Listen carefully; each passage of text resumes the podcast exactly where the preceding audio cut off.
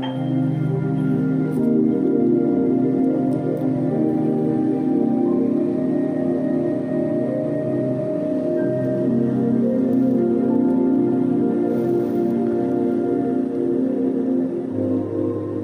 forti cercano di acquisire una forza maggiore per imparare, crescere, diventare ancora più forti.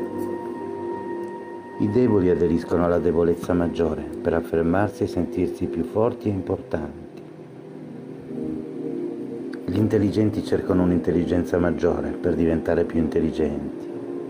I crudeli cercano i buoni per esercitare la crudeltà in sicurezza. I bugiardi cercano gli onesti per ingannare in santa pace.